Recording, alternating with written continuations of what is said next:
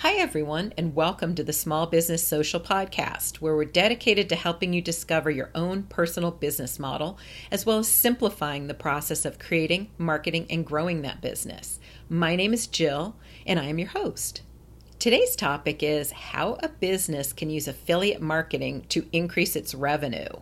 And I'm so excited to be sharing this information with you, not just uh, what it is and how to go about it, but I'm actually going to give you kind of a little case study that you can find ways to do this for yourself. Now, if you haven't already done so, please consider subscribing to the podcast because every week I'm going to be sharing amazing information that will help you with your small business or personal brand. After nine years of running the social media, the marketing, and the advertising for multiple businesses, I've got quite a bit of information to share with you, and I'm so excited to be doing this now. So, again, please consider subscribing and let's get started. Now, if you have a small business or personal brand and you're not taking advantage of using affiliate marketing, you're actually missing out on a wonderful source of fairly passive income that you could generate to increase your business's revenue. And if you're not familiar with what affiliate marketing is, basically it's the process of selling products and services that you do not own and earning a small payment or a small commission for everything that you sell. And I know you're probably asking, why would you do this if you already have a business that sells products or services? Well, consider this example I'm going to give you. My doggies have an incredible veterinarian, and she is very ethical, skilled, caring. Um, just a good overall person and an amazing vet. And I've recommended this to her. Now, her veterinary practice already practices emergency and preventative care medicine for pets. She does some boarding. Um, she'll also sell a few um, like dog food brands and she'll sell a few other items that dogs need. But she has a small office and a small staff, and there's no way she can carry everything that she recommends to her pet parents. So I have recommended to her that she consider affiliate marketing. Now, if she was going to carry everything in her office that she recommends to pet parents, she would have to spend an enormous amount of money in inventory costs.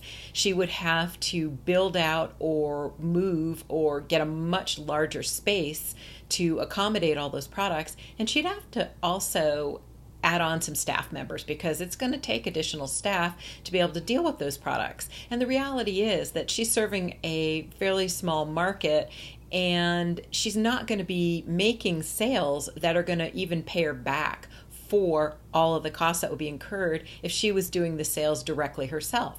So, one of the best things she can do is to do affiliate marketing.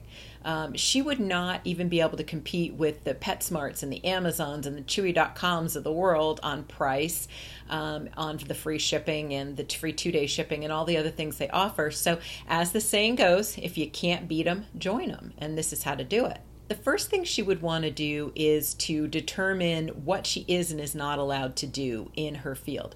The field of veterinary medicine is a regulated field, and she would need to make sure that everything falls within the um, appropriate guidelines first.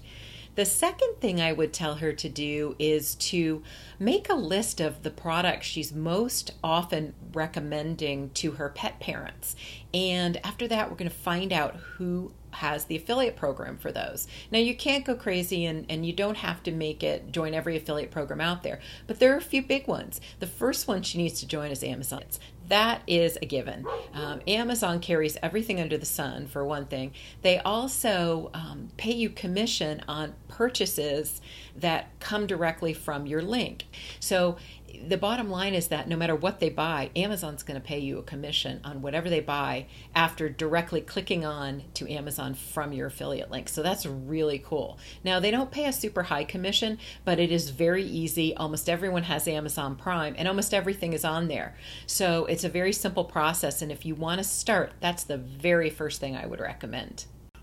Now, just to explain that process a little further, basically the affiliate link identifies my dog's vet.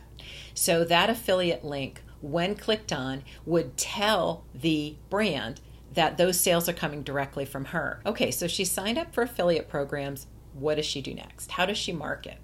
The first thing I would recommend is that she compose an email um, of recommendations that she feels very strongly about to her pet parents and send that out.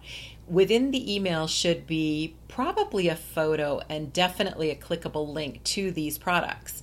Now, also at the end of the email, it's going to be very important that she tells the pet parents that she has partnered with these brands because she feels so strongly about these products and that she will receive a small commission on the products and that the commission does not come from the buyers. It's actually the brand's way of thanking her and paying her back for recommending and generating sales of those products. So there's a lot of other things she can do as well, depending on how much time she has. Now, obviously, she has a nice website. So what would be amazing is if she or one of her very highly skilled um, vet techs wrote a blog post every month and maybe it's on a different topic and within that blog post there are things she's definitely going to want to recommend to her pet parents. Again provide the links within that blog post. The awesome thing about blog posts videos podcasts if you want to go down those routes is that you're reaching a much much larger audience um, when you have a local business you're only really serving your community because people are not going to drive super far to patronize a business. If she's writing this blog with the thought process of being really helpful to not only the pet parents but the pets and making sure they have the best of everything and are treated the best way possible.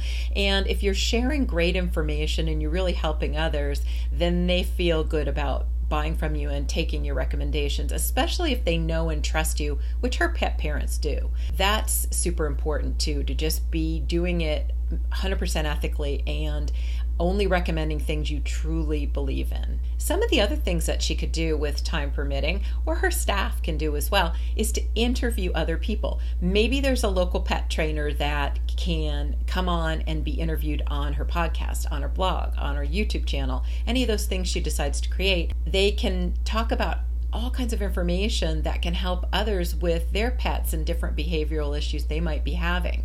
The other thing that she can do is to send out an email to follow up or to share this post with her email list. And she can also recommend this trainer if this is someone she truly believes in and thinks um, is a, will do a good job.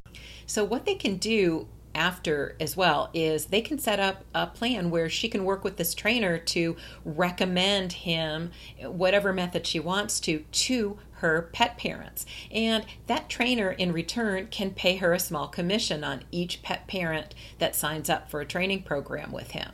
Now, one of the things I want to tell you all do not be afraid to ask for payment when you're providing a service, period. Uh, I, am being a little hypocritical here because I used to be very much like this, and sometimes I still go overboard for my own clients. But it, it really is important. And what you need to realize is that she would be providing a vital service and lead gen service for this trainer.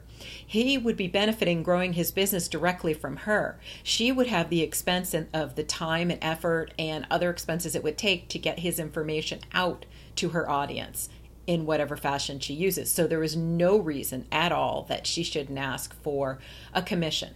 And a commission doesn't hurt him because he's only paying it if she sends directly to him a pet parent who signs up with him.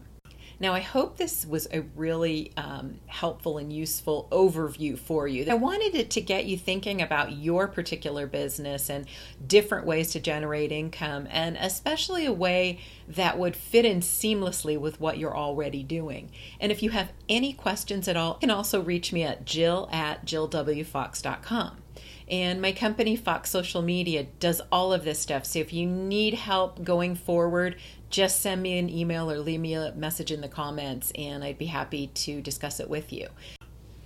Thank you again for listening to the podcast. And don't forget to subscribe because every week I'm going to be sharing information that's going to help you build, market, or grow your personal brand or small business. Thank you again for listening, and I'm very excited to catch up with you again next week's episode.